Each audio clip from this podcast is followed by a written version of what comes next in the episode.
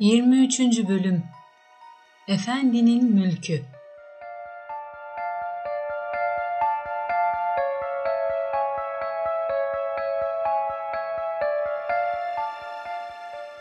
Beyaz diş, yaratılış olarak ortama çabucak ayak uydurabildiği gibi çok yer gezip gördüğü için aynı zamanda çevreye ayak uydurmanın ne demek olduğunu ve bunun nedenli zorunlu olduğunu da biliyordu. Bu nedenle yargıç Scott'ın Sierra Vista adındaki evine çabucak alışıverdi. Öbür köpeklerle kendi arasında öyle dişe dokunur bir hırgür çıkmadı pek. Güneyli insanların terbiyesini ondan daha iyi sindirmişti bu köpekler. Bu yüzden insanların evine kabul edilmekle beyaz diş onların gözünde saygınlıkta kazanmıştı. Ev sahibi olan insanlar böylesine bir kurdu aralarına almak istiyorlarsa onlara bu isteğe boyun eğmekten başka bir şey düşmezdi artık. Önceleri adet yerini bulsun diye bir iki kez meydan okuyan Dik bile beyaz dişi en sonunda evin bir parçası saydı. Eğer Dik'in daha ilk zamanlardaki tutumu bu yönde olsaydı aralarından su sızmayabilirdi. Ne var ki beyaz diş arkadaşlıktan hiç hoşlanmazdı. Öbür köpeklerden istediği bir tek şey vardı. O da kendisine sataşmamaları, onu rahat bırakmalarıydı.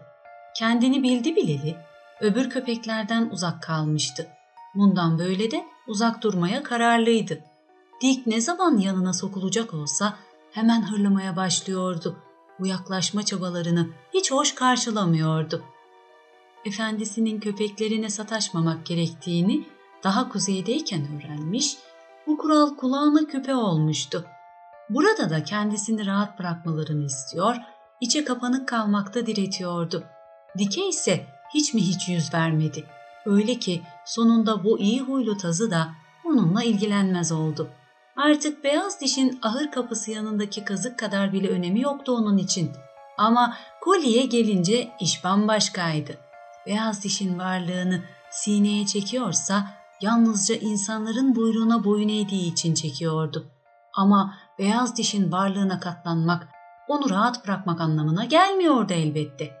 Atalarının kurt soyu yüzünden uğradıkları kuyruk acılarının, yağmalanan koyun sürülerinin, dökülen kanların anısı belleğine kazınmıştı bir kez. Bunları öyle ha deyince bir iki günde unutup kafasından atması olanaksızdı. Geçmişteki bu anılar çoban köpeğini habire dürtüyor, öç alması için onu durmaksızın zorluyordu. Gel gelelim insanlar kurttan yana çıkıyorlardı. Bu durumda onların yanında göz göre göre bir şey yapması olanaksızdı. Ama bir takım yollarla dünyayı ona sinsi sinsi zindan etmesine engel olamazlardı. Kurt ile aralarında yüzyıllardır süre gelen bir kan davası vardı ve işte beyaz diş bu kan davasının yeniden hortlamasına neden olmuştu. Öyleyse ne pahasına olursa olsun yapacağını yapacaktı. Koli beyaz dişe acı çektirmek, onu üzmek için dişiliğinden yararlanmaya başladı. Oysa beyaz diş dişilerle dövüşmemek yolundaki içgüdüsel sınırlamalara uyarak dişi köpeğe pek dokunmak istemiyor, hayvanın inatla üstüne üstüne gelmesi karşısında kendini zor tutuyordu. Böyle zamanlarda dişi çoban köpeği saldırıya geçince kalın kürküyle korunan omzunu hayvanın sivri dişleri arasına bırakıyor, Sonra göğsünü gere gere kasıla kasıla çekip gidiyordu.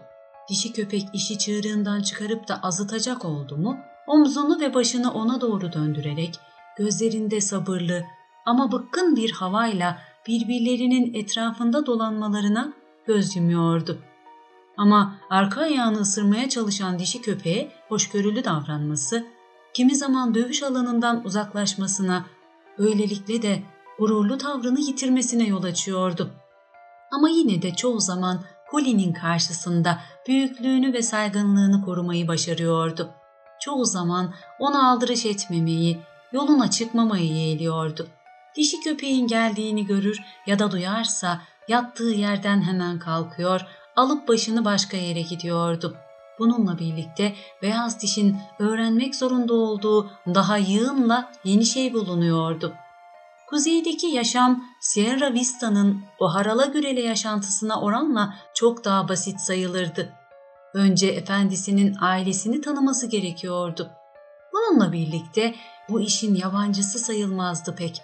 Nasıl ki Mitsah ve Kloklo gri kunduzun malıysa ve onun sofrasını, ocağını, yatağını paylaşıyorlarsa Sierra Vista halkı da işte tıpkı onlar gibi efendisine ait kimselerdi. Yine bu iş o kadar kolay değildi pek. Gri kunduzun çadırından çok daha değişikti Sierra Vista. Hem geniş hem de kalabalıktı. Yargıç Scott'la karısı vardı. Sonra efendisinin Betty ile Mary adlı iki kız kardeşi, karısı Alice, 4 ve 6 yaşındaki çocukları küçük Vidon'la Maud vardı. Bu kalabalık konusunda hiçbir bilgisi yoktu. Aile bağları ve akrabalık konusunda da bilgi sahibi değildi. Hoş, bunlar anlayacağı şeyler de değildi zaten. Ama her şeye karşın onların efendisine ait kimseler olduğunu algılamıştı. Zamanla onların davranışlarını, konuşmalarını gözleyerek, seslerinin tonunu inceleyerek efendisiyle onlar arasındaki ilgi ve sevginin ölüsünü anladı. Gözlemlerinin sonucuna bakarak o da onlara karşı aynı tutum içerisine girdi. Efendisi için değer taşıyan her ne varsa beyaz dişte onlara aynı değer ve önemi gösteriyor, üzerine titriyordu. Çocuklar için de aynı şey söz konusuydu. Oldu olası çocuklarla Yıldız'ı barışmamıştı hiç. Onlardan nefret etmiş, korkmuş, küçücük ellerinden neler çekmişti. Kızılderili obasında yaşadığı günlerde az mı tatsız işler gelmişti başına. Onların nedenle acımasız ve vahşi yaratıklar olduğunu iyi biliyordu. Küçük bidonla Maud yanına ilk kez sokulmaya kalkıştıklarında bir uyarı omurtusu koparmış ve kötü kötü süzmüştü onları. Ama efendisinden yediği tokat ve azardan sonra kendisine okşamalarına ister istemez boyun eğmek zorunda kalmıştı. Gerçi mini mini ellerin altında habire hırlamaktan kendini alamıyordu ama artık bu hırıltı da o dokunaklı havadan eser kalmamıştı. Sonraları zamanla anladı efendisinin çocukları nedenle çok sevdiğini ve o andan başlayarak çocukların kendisini okşayabilmeleri için ne tokada ne de azarlamaya gerek kalmadı. Bununla birlikte beyaz diş her şeye karşın hoşnut sayılmazdı pek efendisinin çocuklarına hatır için katlanıyordu. Gönülsüzce ama doğrulukla katılıyordu çocukların eğlencelerine. Daha doğrusu tıpkı korkulu ve acılı bir ameliyata dayanıyormuş gibi bir tutum içindeydi. Bir süre dişini sıkıyor, sonra bakıyor ki olacak gibi değil, kalkıp uzaklaşıyordu. Gel zaman git zaman çocuklara kanı kaynamaya başladı. Her şeye karşın bunu yine de açığa vurmamaya çalıştı onlara pek sokulmuyordu. Buna karşılık onları gördüğü zaman çekip gitmiyor, tersine yanına yaklaşmalarını bekliyordu. Bulunduğu yere yöneldiklerini görür görmez gözlerinde bir sevinç kıvılcımı beliriyor ya da daha ilginç bir oyun için onu bırakıp gittiklerinde arkalarından ilgi ve sevgiyle bakıyordu. Bütün bu gelişmeler yavaş yavaş ve zamanla oldu. Çocuklardan sonra gözünde önem kazanan bir başka kişi de yargıç Scott'tı. Olsa olsa iki nedeni vardı bunun. Birincisi, efendisi ona değer verip saygı gösteriyordu. İkincisi ise yaşlı adam hiç de yaltakçı biri değildi. Verandada gazetesini okurken beyaz diş adamın ayakları dibine uzanmaya bayılıyordu. Yargıç da arada sırada ona bir göz ya da bir çift tatlı laf atmakla beyaz dişin oradaki varlığına göz yumduğunu belirtmekten geri kalmıyordu. Ne var ki bu tür şeylerden ancak efendisinin orada bulunmadığı zamanlar oluyordu. Yoksa efendisi boy gösterir göstermez beyaz dişin gözü dünyayı görmez oluyordu. Beyaz diş tüm aile bireylerinin kendisini sevip okşamasına ses çıkarmıyordu artık. Ama efendisine beslediği o sıcak yakınlığı hiçbir zaman ötekilere göstermiyordu. Ötekiler kendisini nedenle okşarlarsa okşasınlar, sesindeki o dokunaklı hava bir türlü belirmiyor, tüm didinmelerine karşın onlara sokulup başını koltuk altlarına sokmuyordu. Kendisini sonsuz bir güvenle ancak efendisinin ellerine teslim ediyordu. Zaten aile bireylerini yalnızca efendisinin malı olan kimseler olarak kabul ediyordu. Zamanla aile bireyleriyle hizmetçiler arasındaki ayrımı da öğrendi. Ödleri kopuyordu hizmetçilerin ondan. Beyaz diş onlara saldırmıyor, kendini tutuyordu. Onlar efendisinin malıydı. İşte bu nedenle de saldırmıyordu. Kendisine bir zararları dokunmuyor, buna karşılık o da onlara ilişmiyordu. Klondike de efendisinin yemeğini pişiren Met gibi onlar da yemek pişiriyor, bulaşıkları yıkıyor, ortalık işlerini görüyorlardı. Evin dışında da öğreneceği pek çok şey vardı. Efendisinin toprakları göz alabildiğine uzanmakla birlikte uçsuz bucaksız da sayılmazdı.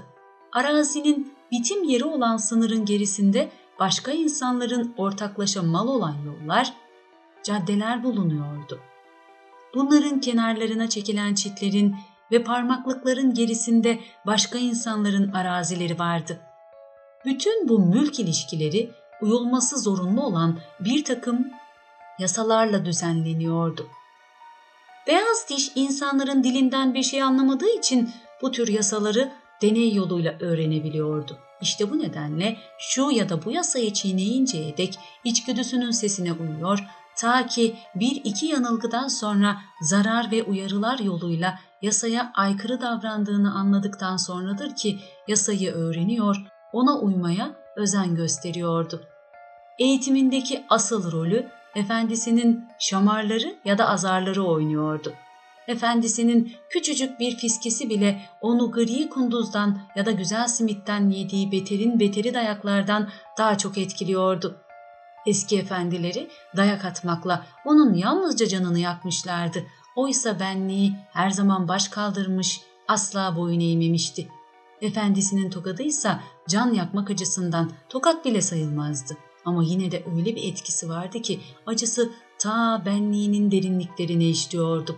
Efendisi hoşnutsuzluğunu bu hafif mi hafif tokatla anlatıyor ve beyaz diş yüreğinin burkulduğunu, can evinden vurulduğunu duyuyordu. Böyle bir şey zaten ayda yılda bir olurdu. Efendisi bu işi sesiyle yapardı çoğu kez. Beyaz diş onun ses tonuna bakarak doğruyu yanlışı ayırt eder, kendine ona göre çeki düzen verirdi. Getirildiği bu yeni diyardaki yaşantısına ayak uydurma konusunda en büyük kılavuzu efendisinin sesiydi. Kuzeyde evcilleştirmiş tek hayvan köpekti. Tüm öteki hayvanlar ormanlarda yaşardı. Bu durumda işi çığırından çıkarmamaları koşuluyla kendilerinden daha zayıf olan öbür yaratıkları ganimet sayıp avlamaları köpekler için hoş görülebilirdi. Beyaz diş ömrü boyunca bu tür canlı hayvandan avlanıp yemişti. Bu nedenle Güney ülkesinde başka yasaların egemen olduğunu düşünemedi. Santa Clara Vadisi'ndeki ilk günlerinde bunu pek çabuk öğrendi. Bir sabah erkenden kalkıp evin köşesini döndüğünde kümesten kaçmış bir tavukla burun buruna geldi. İçgüdüsel bir istekle tavuğu mideye indirmek için can attı. Bir iki denemeden sonra tavuğu pençeleriyle yakaladı.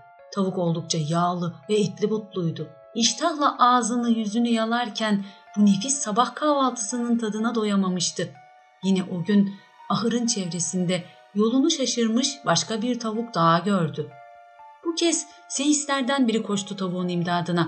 Adam beyaz dişin nedenli vahşi bir hayvan olduğunu bilmediğinden eline ince bir kırbaç almıştı. Beyaz diş sırtına inen ilk kırbaç darbesi üzerine tavuğu bıraktığı gibi seyisin üzerine atıldı. Adamın elinde sopa olsa belki onu durdurabilirdi ama kırbaç vız gelirdi. Hiç ses çıkarmadan ikinci kez atıldı ve adamın gırtlağına saldırdı. Seyis imdat diye bağırarak korkuyla geri kaçarken kırbacı yere attı. Kemiğe dek yarılan koluyla boğazını korumaya çalıştı. Ödü patlamıştı adamın. Aslında onu ürküten şey saldırının şiddetinden çok sessizce yapılışıydı. Kan içinde kalan koluyla hala suratını ve gırtlağını korumaya çalışırken bir yandan da ahıra doğru çekiliyordu. Eğer Koli tam zamanında ortaya çıkmasaydı adamın işi bitikti. Dişi çoban köpeği nasıl Dick'in canını kurtardıysa şimdi de Seyis'in canını kurtarıyordu. Olan biteni görür görmez kudurmuşçasına bir öfkeye kapılarak beyaz dişin üzerine saldırdı. Haklı çıkmıştı işte. İnsanlar yanılttı. Ama o bu yaratığın ne mal olduğunu iyi biliyordu. Kuşkularının nedenli yerinde olduğu apaçık ortadaydı. Yüzyılların talancısı eski marifetini gösteriyordu işte. Seyis ahıra darattı kendini. Beyaz diş ise Colin'in keskin dişlerine omuz vererek saldırıdan sıyrıldı. Birbirlerinin çevresinde fırıl fırıl döndükten sonra geri çekildi. Ama Colin'in kararı karardı. Bu kez işin ucunu kolay kolay bırakmayacaktı. Öfkesi gittikçe arttı. Beyaz diş sonunda işin ciddiye bindiğini görünce gurur murur demeyip kalıbına bakmadan tarlalara doğru kaçtı. Bidon Scott tavukları rahat bırakmasını öğrenecektir öğrenmesine ya dedi. Ancak suçüstü yakaladığım zaman verebilirim dersini. Nitekim iki gün sonra suçüstü olayı patlak vermişti bile. Ama bu seferki suç efendisinin umduğundan çok daha değişikti. Beyaz diş kümesi yakından kollamış, tavukların huyunu suyunu inceden inceye gözlemişti. Geceleyin tavuklar uykuya çekildikten sonra bir odun yığınının üstüne tırmandı. Oradan da kümesin damına geçti. Damın üzerinden ilerleyerek içeri süzüldü. Bir an sonra kümesin içinde korkunç bir katliam başlamıştı. Ertesi sabah efendisi verandaya çıktığı zaman Seyis'in bir sıra üzerine dizdiği legon cinsi 50 tane tavuk leşi gördü. Şaşkınlık ve hayranlık karışımı bir ıslık çalmaktan alamadı kendini. Derken beyaz diş ilişti gözüne. Hayvan işlediği suçun farkında olmadığı için en küçük bir utanma belirtisi göstermiyordu. Dahası yararlı ve sırtının sıvazlanmasına layık bir iş becermiş havalarda çalımlı çalımlı fink atıyordu ortalıkta. Efendisi hiç eli varmadığı halde dudaklarını ısırıp yapılması gerekeni yaptı. Hiçbir şeyden haberi olmayan suçluya bağırıp çağırmaya, sertçe paylamaya başladı. Öfkeli bir sesle azarlaya azarlaya beyaz dişin burnunu boğulmuş tavuk leşlerine sürterken kıyasıya pataklıyordu. Beyaz diş bundan sonra tavuk kümesini bir daha hiç yağmalamadı. Böyle yapmakla yasaları çiğnediğini anlamıştı artık. Efendisi onu kümese soktu. Canlı avlar burnunun dibinde dolaşırken içgüdüsü onu tavukların üzerine saldırmaya kışkırtıyordu. Kendini bu dürtüye kaptırıp tam tavukların üzerine atılacağı sırada efendisinin sesi engelliyordu onu. Böylece yarım saat kadar kaldılar kümesin içinde. Efendisinin sesi her seferinde içgüdüsünün sesini bastırıyordu. Beyaz diş böylelikle kümesi basmanın yasalara aykırı olduğunu öğrenmiş oldu. Artık tavuklarla ilgilenmez oldu. Onlara asla dokunmaması gerektiğini anladı. Yemek sırasında Bidon Scott beyaz dişe verdiği dersi babasına anlatırken yargıç Scott kuşkuyla kafasını sallayarak ''Bana kalırsa'' dedi. ''Tavuklara musallat olmayı huy edilmiş bir hayvanı asla yola getiremezsin. Kanın tadını bir kez almaya görsünler. Ne yapsam boş artık.'' İhtiyar adam yine başını salladı kuşkuyla. Ama Bidon Scott aynı kanıda değildi. Sonunda şöyle bir öneri attı ortaya. Bakın ne diyeceğim. Beyaz dişi bugün öğleden sonra tavuk kümesine kapatacağım. Babası hemen atıldı. Ha işte o zaman bütün kümes mezbahaya döner. Oğlu sürdürdü. Üstelik beyaz dişin boğazladığı her tavuk için altın olarak bir dolar ödeyeceğim. Betty lafa karışarak iyi ama bahsi yitirirse karşılığında babam da bir şey ödemeli dedi. Önerinin kız kardeşince de destek görmesinden sonra sofradakilerin tümü el çırpmaya başladı. Bunun üzerine yargıç Scott kabul anlamında başını salladı. Bidon Scott peki öyleyse dedi. Ve bir an düşünüp taşındıktan sonra ekledi. Bu sürenin bitiminde eğer beyaz diş hiçbir tavuğun kılına dokunmamışsa kümeste geçirdiği her 10 dakika için tıpkı mahkemede karar verdiğin zamanlarda yaptığın gibi üzerine basa basa ve ciddi ciddi beyaz diş meğersen sandığımdan da usluymuşsun diyeceksin. Bütün aile gizli bir yerden olacakları seyre koyuldu. Ama olay hiç de yargıcın sandığı gibi son bulmadı. Tavuk kümesine kapatılan beyaz diş hemen oracağa uzanıp kestirmeye başladı. Yalnız bir kez yerinden kalkıp suluğa gitti ve su içti. Tavuklarla ilgilendiği bile yoktu. Varlıklarının farkında bile değildi sanki. Saat dört olunca gerilerek sıçradı ve kümesin damına fırladı.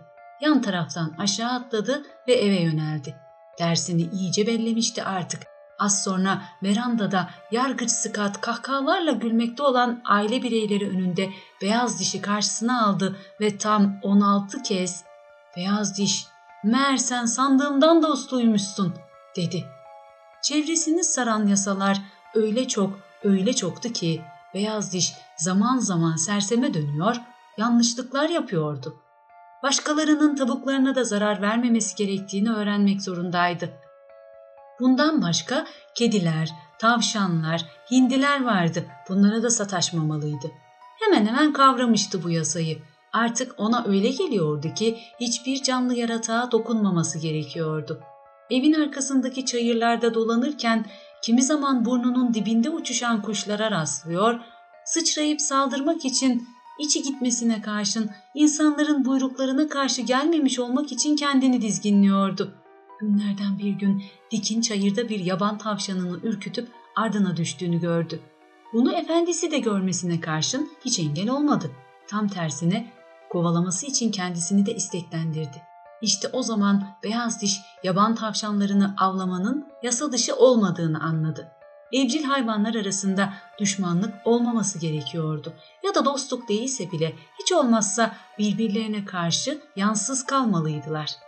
Evcil olmayan hayvanlar insanla bir bağlılık anlaşması yapmamış yaratıklardı. İşte bu nedenle köpekler onları avlamakta özgürdüler. Evcil hayvanlara insanlarca kol kanat gerildiğinden onları öldürmek yasaktı. Kendi aralarında ölüme varan dövüşlere tutuşulmasına hiçbir zaman göz yumulmuyordu. İster yaşam, ister ölüm söz konusu olsun bu konuda karar verme yetkisi insanlarındı. Ve insanlar da bu hakkı başka yaratıklardan esirgiyorlardı. Kuzey ülkesindeki yaşama oranla Santa Clara Vadisi'ndeki yaşam bir hayli karmaşıktı. Uygarlığın bu karmaşık ortamında geçerli olan belli başlı nitelik öz denetimdi. İsteklere gem vurabilme yeteneği hem bir kelebek kanadı gibi duyarlı hem de çelik gibi güçlü olmalıydı. Bin bir türlü cilvesi vardı yaşamın ve işte beyaz diş bütün bunlara karşı hazırlıklı olması gerektiğini anlıyordu. Kente, San Jose'ye inildiğinde arabanın ardı sıra koşarken ya da sokaklarda aylak aylak gezinirken yaşamın o türlü türlü cilveleriyle burun buruna geleceği sanısına kapılırdı. Yaşam burada büklüm büklüm kıvrımlarla geniş ve derin bir ırmak gibi çağıldayıp geçiyordu önünden. Yaşam burada duygularını habire dürtüklüyor, kendisinden ani kararlar vererek çevreye uymasını istiyor, onu içgüdüsünün tutkularına gem vurmak zorunda bırakıyordu. Ta şuracıkta, burnunun dibindeki kasap dükkanlarında etler vardı. Gel gelelim bunlara dokunması yasaktı. Ayrıca efendisinin ziyaret ettiği evlerin kedileri vardı. Bunlara da sataşmaması gerekiyordu. Adım başında kendisine havlayıp hırlayan köpekler vardı. Bu köpeklere saldırması da yasaktı. Kaldırımlardaki kalabalığın ilgisini hep üzerine çekiyordu. Bu insanlar onu görünce duruyor, gözlerini dikip bakıyor, parmaklarıyla işaret ediyor, laf atıyor. Dahası ve en kötüsü onu okşuyorlardı bile. Bütün bu yabancı ellerin tehlikeli dokunumunu sineye çekmeyi öğrenmek gerekiyordu. Ve o bütün bunları öğrendi. Sıkılganlığı ve ürkekliği üzerinden attı. Kendisini ilginç bulan yabancı insanlara karşı umursamaz bir tavır takındı. Onların gururlu ilgilerine karşı en azından onlar kadar gururlu bir hoşgörüyle karşılık verdi. Bununla birlikte aslında görünüşünde öyle garip bir hava vardı ki yabancı insanların sırnaşmalarını ya da aşırı içtenlik göstermelerini olanaksız kılıyordu. Bu yüzden ancak ve ancak kafasını okşamakla yetinmek zorunda kalıyorlar Sonra gösterdikleri bu yüreklilikten ötürü korkulu bir sevinç duyarak çekip gidiyorlardı. Ama kimi zaman her şeye bu kadar kolayca katlanamıyordu. San Jose'nin dış mahallelerinde arabanın ardı sıra koşturup dururken bir takım afacanlarla karşılaşırlardı. Bu çocuklar oyun olsun diye taşlarlardı onu. Ne olursa olsun onları kovalamanın ve yere devirmenin yasak olduğunu biliyordu kendini koruma içgüdüsünü baskı altında almak zorunda kalıyor, gittikçe evcilleştiği ve uygarlaştığı için de bunu başarabiliyordu. Ama yine de böyle bir duruma düşmeye gönlü razı olmuyordu beyaz dişin. Hak ve adalet kavramları konusunda açık seçik bir düşüncesi olmamakla birlikte her canlı yaratık gibi o da belirli bir güdüden yola çıkarak taş atan çocuklara karşı kendisini savunma hakkının verilmeyişini içerliyor, haksızlığa uğradığını düşünüyordu. Oysa ki aralarında yapılan anlaşmaya göre insanların kendisine bakmak ve korumak sorumluluğunu üstlendiklerini unutmuştu. Neyse ki bir gün efendisi arabadan atladığı gibi elindeki kırbaçla taş atan çocukları bir güzel patakladı. Ve o oldu. Çocuklar bir daha taş atmaz oldular. Bunun üzerine durumu kavrayan beyaz dişte derin bir soluk aldı. Çok geçmeden buna benzer bir başka deney daha geçti başından. Yine kente gittikleri bir gün yoldaki bir meyhanenin önünden geçerlerken kapıdaki üç köpek her zamanki eğlencelerine başlayıp beyaz dişe saldırmaya yeltendiler. Efendisi beyaz dişin nedenle azgın bir dövüşçü olduğunu bildiğinden onlarla kavga etmesini kesinlikle yasaklamıştı. Bu yüzden beyaz diş oradan ne zaman geçse başı derde giriyor, karşılık vermeden tırıs tırıs çekip gitmeyi gururuna yediremiyordu.